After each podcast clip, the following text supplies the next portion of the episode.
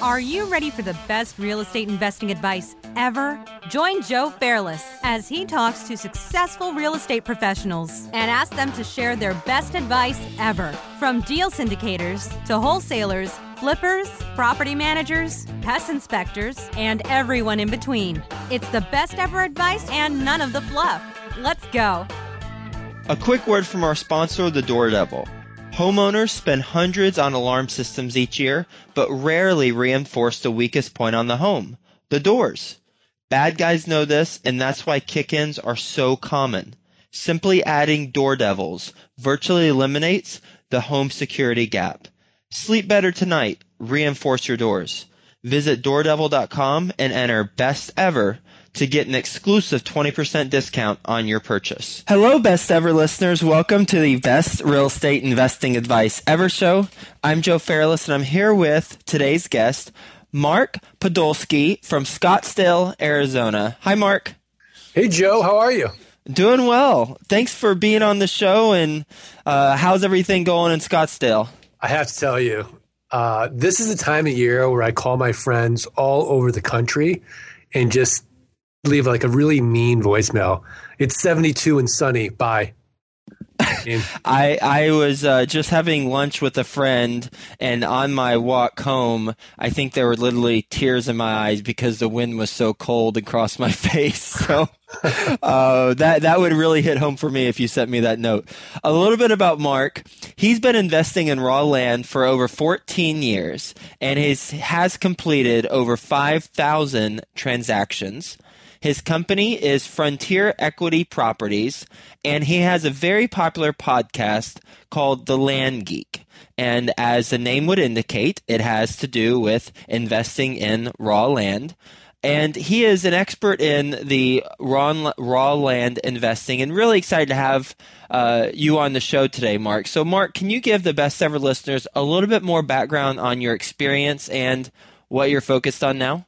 Yeah, yeah. I mean, you know, it's funny because I kind of found this business in a weird way. Um, you know, I started out as an investment banker uh, out here working with private equity groups, and I look at you know hundreds or thousands of companies every year, and a great company, great company would have twenty percent EBIT margins or free cash flow, right? An above average company would have 15%. The average company would 10%. And this we hire this guy, and he's telling me that he's going to these uh, tax deed auctions, and he's flipping land online, and he's making three hundred percent on these properties. And I'm like, come on, three hundred percent. So I go to an auction with him, and you know, I, I always I think I spent like three thousand um, dollars. I bought ten properties, right? And like average price three hundred dollars a property. Don't know what don't know what I'm doing, Joe and I flip it online and make you know nine thousand dollars. And when you say properties, is this raw land or are there actual structures on this too? No, this is, everything's raw. Everything's raw. Right. Okay.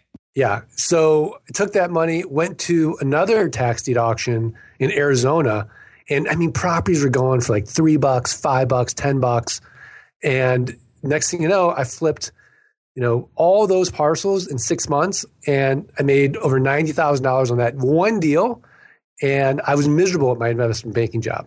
So I told my wife, I'm like, look, let me do this just another eighteen months part time. So I started just buying and selling raw land um, part time, and I'd go to these auctions, and next thing you knew, uh, you know, eighteen months later, I was able to quit my job, and I've been doing it ever since. So. Um, literally, I, I, this is what I do. I, I buy and sell raw land.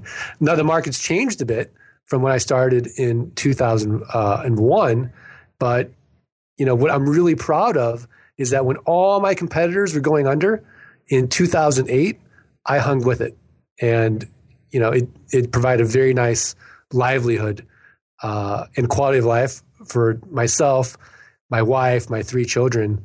Um, during that time when I was watching, you know, just total wreckage out here in uh, in Arizona and Phoenix. I mean, everybody was going under. When you look at properties, uh, and if if it's okay, just for my purposes, I'm going to call it parcels, um, sure. just just so I personally don't get myself confused on structures versus raw land. So I'm just going to call it parcels. When you look at parcels, how do you evaluate the uh, how how do you come up with the value of them? Because I've heard I've I've had a, a land flipper on the show before, and he said that's one of the most challenging aspects of buying raw land. It's so hard, and it's you know it's one of the best things and one of the worst things about raw land because you can't go to a site like say you know Zillow, right, and just plug in the comps because the comps can be all over the place. You know, one parcel might sell for you know ten thousand dollars, and the one right next to it for hundred thousand dollars, and you don't know. Okay, well, how do I make an offer on this one, right? So it's very very hard, which is why I make ridiculously low offers and take the lowest comp that I can find as my comp. Does that make sense? That makes sense. Is that is that the approach that that uh, you take is basically you you look at the comps and you find the lowest comp and then you just make a ridiculously low offer. Um, seems seems kind of unscientific, but very straightforward. it's it's very straightforward. It is unscientific, and you know the, the you know the, the reason it's it's a numbers game, right? So if I make a thousand offers, I don't have time to go through uh, a county assessor's list and do due diligence and look at the comps on all thousand parcels. What I can do is I can generally look at some comps over the last two years, and if they're all over the place, I can just say, "Hey, look, I'll just you know do a backwards calculation. I want to make at least three hundred percent on a cash flip, and I want to make at least a thousand percent on a note. So this is my offer. Take it or leave it." Now I look at people who are owners that are out of state and owe back taxes, right? So they're less emotionally involved in that land. And if they haven't paid their taxes, what are they advertising to the world? Right? We don't pay for things we don't value. And that's how we pick up the properties so inexpensively. And are you finding these properties or the the the parcels through tax deed auction auctions primarily? And if so, how do you, as someone starting out, how do you come across a tax deed auction? Is it just looking it up online? Is there? Do you have to physically be there? What's the uh, approach? Yeah, there's definitely different approaches. You can go to a, a website like taxsalelists.com and you can find out when all the upcoming tax deed or tax lien auctions are coming up. I prefer tax deed where you actually buy the property as opposed to tax lien where you're just getting a return on that investment. Um, you could, on, it's a little bit different with land because the uh, the foreclosure rate could be a bit higher, but typically tax liens, ninety percent of those redeem. So I like doing tax deed um, auctions. Now, that being said, you know it's not like it was when I first started, where you could go and there maybe be five people in the room. Right? You get a full room and things are going at retail. That's a bad auction. Would you agree? Of course. Yeah. So what I'll typically do, unless it's a really big auction, I might send a representative to go for me. We'll go through the list and we'll say, okay, this is the most I want to bid. And that'll save me a lot of time and a lot of money and a lot of travel as far as, you know, hitting a tax deed auction. But I really would like to do is send those people that owe back taxes and are going to lose their property before the auction. I'd like to send them lowball offers. They know they're going to lose their property, right? Better for me to get that deed before it goes to auction and pay the back taxes than have to compete in a room with 10, 15, 20 people like me. And is that where you go to the county assessor and get the delinquent tax report? Exactly. Exactly. So the treasurer or the assessor will have that information.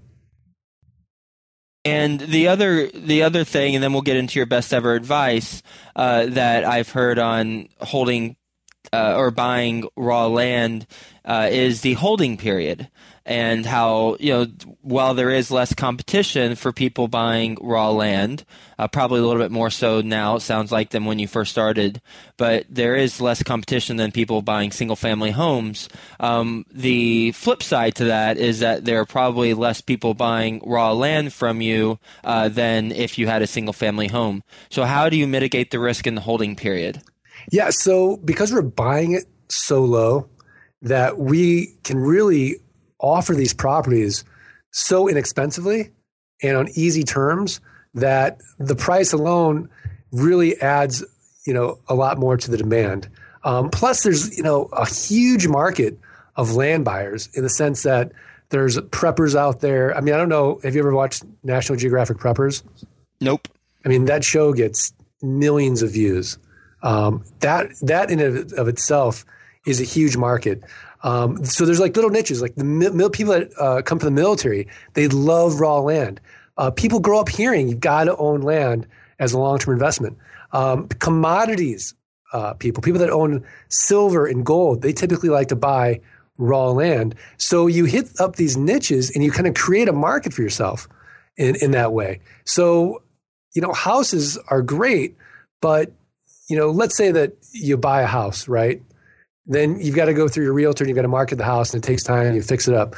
But with raw land, the best person I can go to is whom? Who would you think is the best person right away?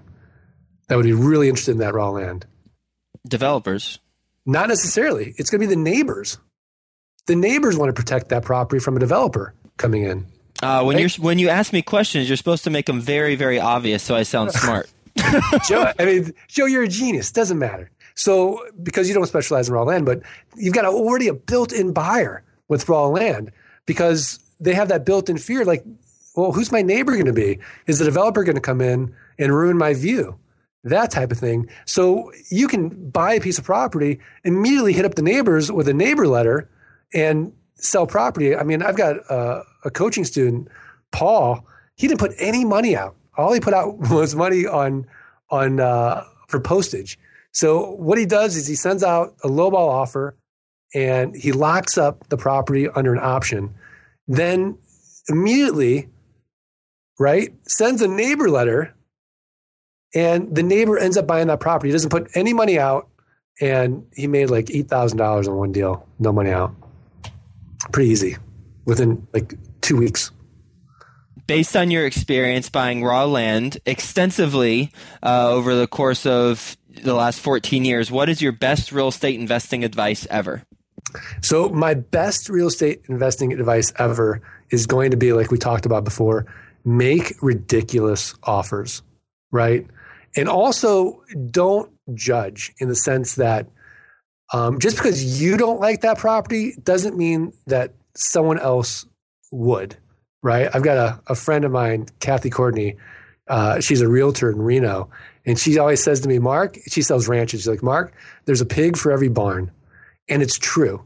So just because I might think the property's not that great and in, you know, rural Nevada, that doesn't mean that someone else wouldn't love that property and that wouldn't be their dream property. Um, the other investing advice I would have is treat it like a business. Treat it like a business and respect that business and build systems in place so you can scale it. So you're working on the business like the E and not in the business. I imagine when you're making ridiculous offers, you're it's a numbers game, uh, and you're having to make a good amount of offers in order to uh, have a deal close. So, do you? What is the process in, that you've automated um, in order to make that offer process go as quickly as possible? Right. So, you know, basically, what I'll do is I'll have a VA go over the list, and we'll batch that list. So we might look at a hundred properties in one subdivision or one area, and look at the comps real quickly and then make those lowball offers to that one area, right? Then that next week we'll, we'll batch it again, and in another area we'll make another hundred offers. Does that make sense?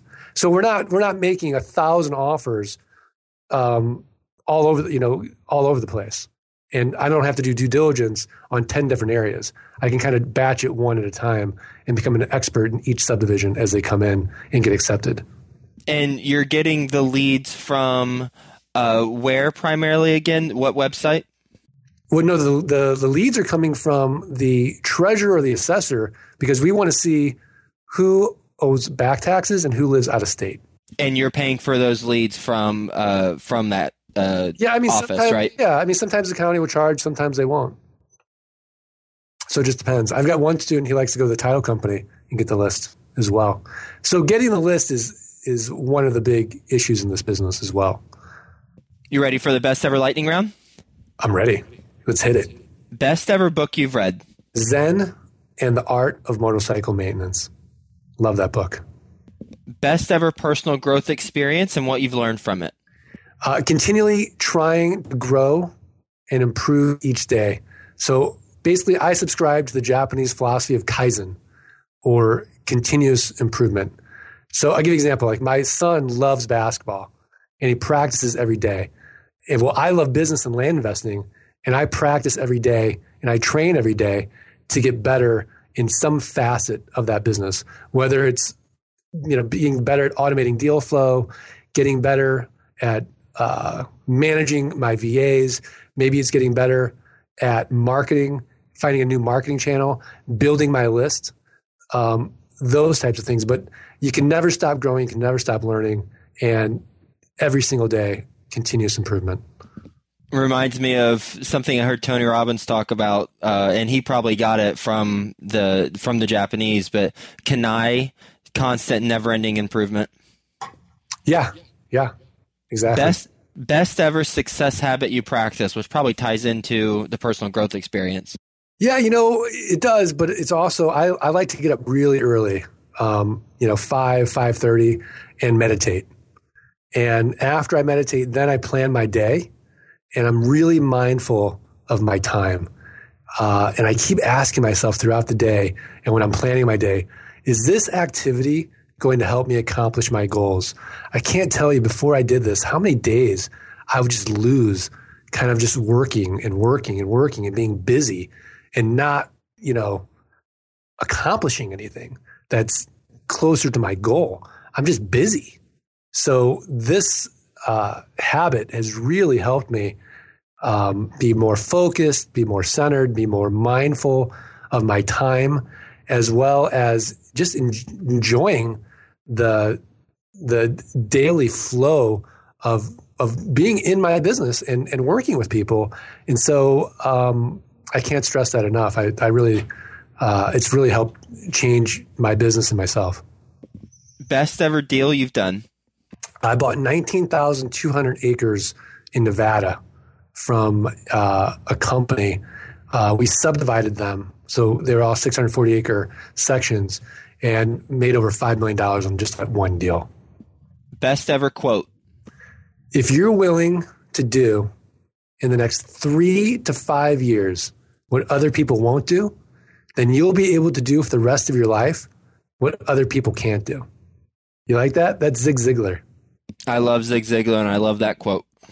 Yeah, yeah. Uh, my mentor said another quote to me. I, I, I was thinking about that before uh, before doing this. Is that a fish doesn't know they're in water? Do you like that?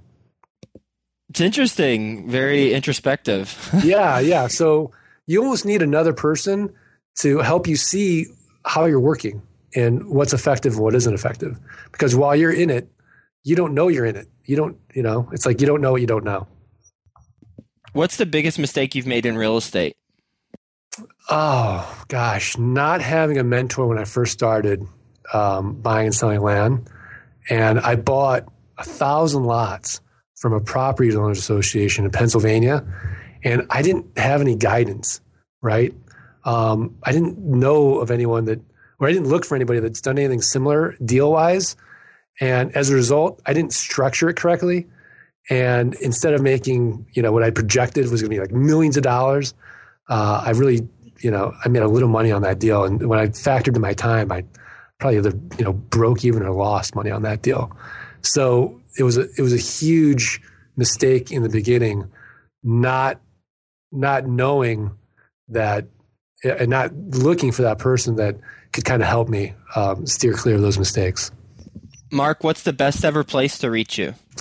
Uh, yeah, there's two places. Uh, you know, go to www.thelandgeek.com and uh, reach me there. Uh, also, the Land Geek podcast.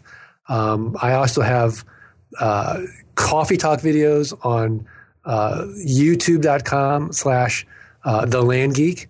You can also email me mark at thelandgeek.com. And you could also check out my uh, my Frontier uh, land selling site, frontierpropertiesusa.com. So there's a lot of places to meet, reach me, Joe. I'm excited. Yeah, those were more than two. that's more. Yeah, that's more than yeah. yeah. So I think the, the best ever place to reach me is going to be www.thelandgeek.com. All right, and definitely check out Mark's podcast.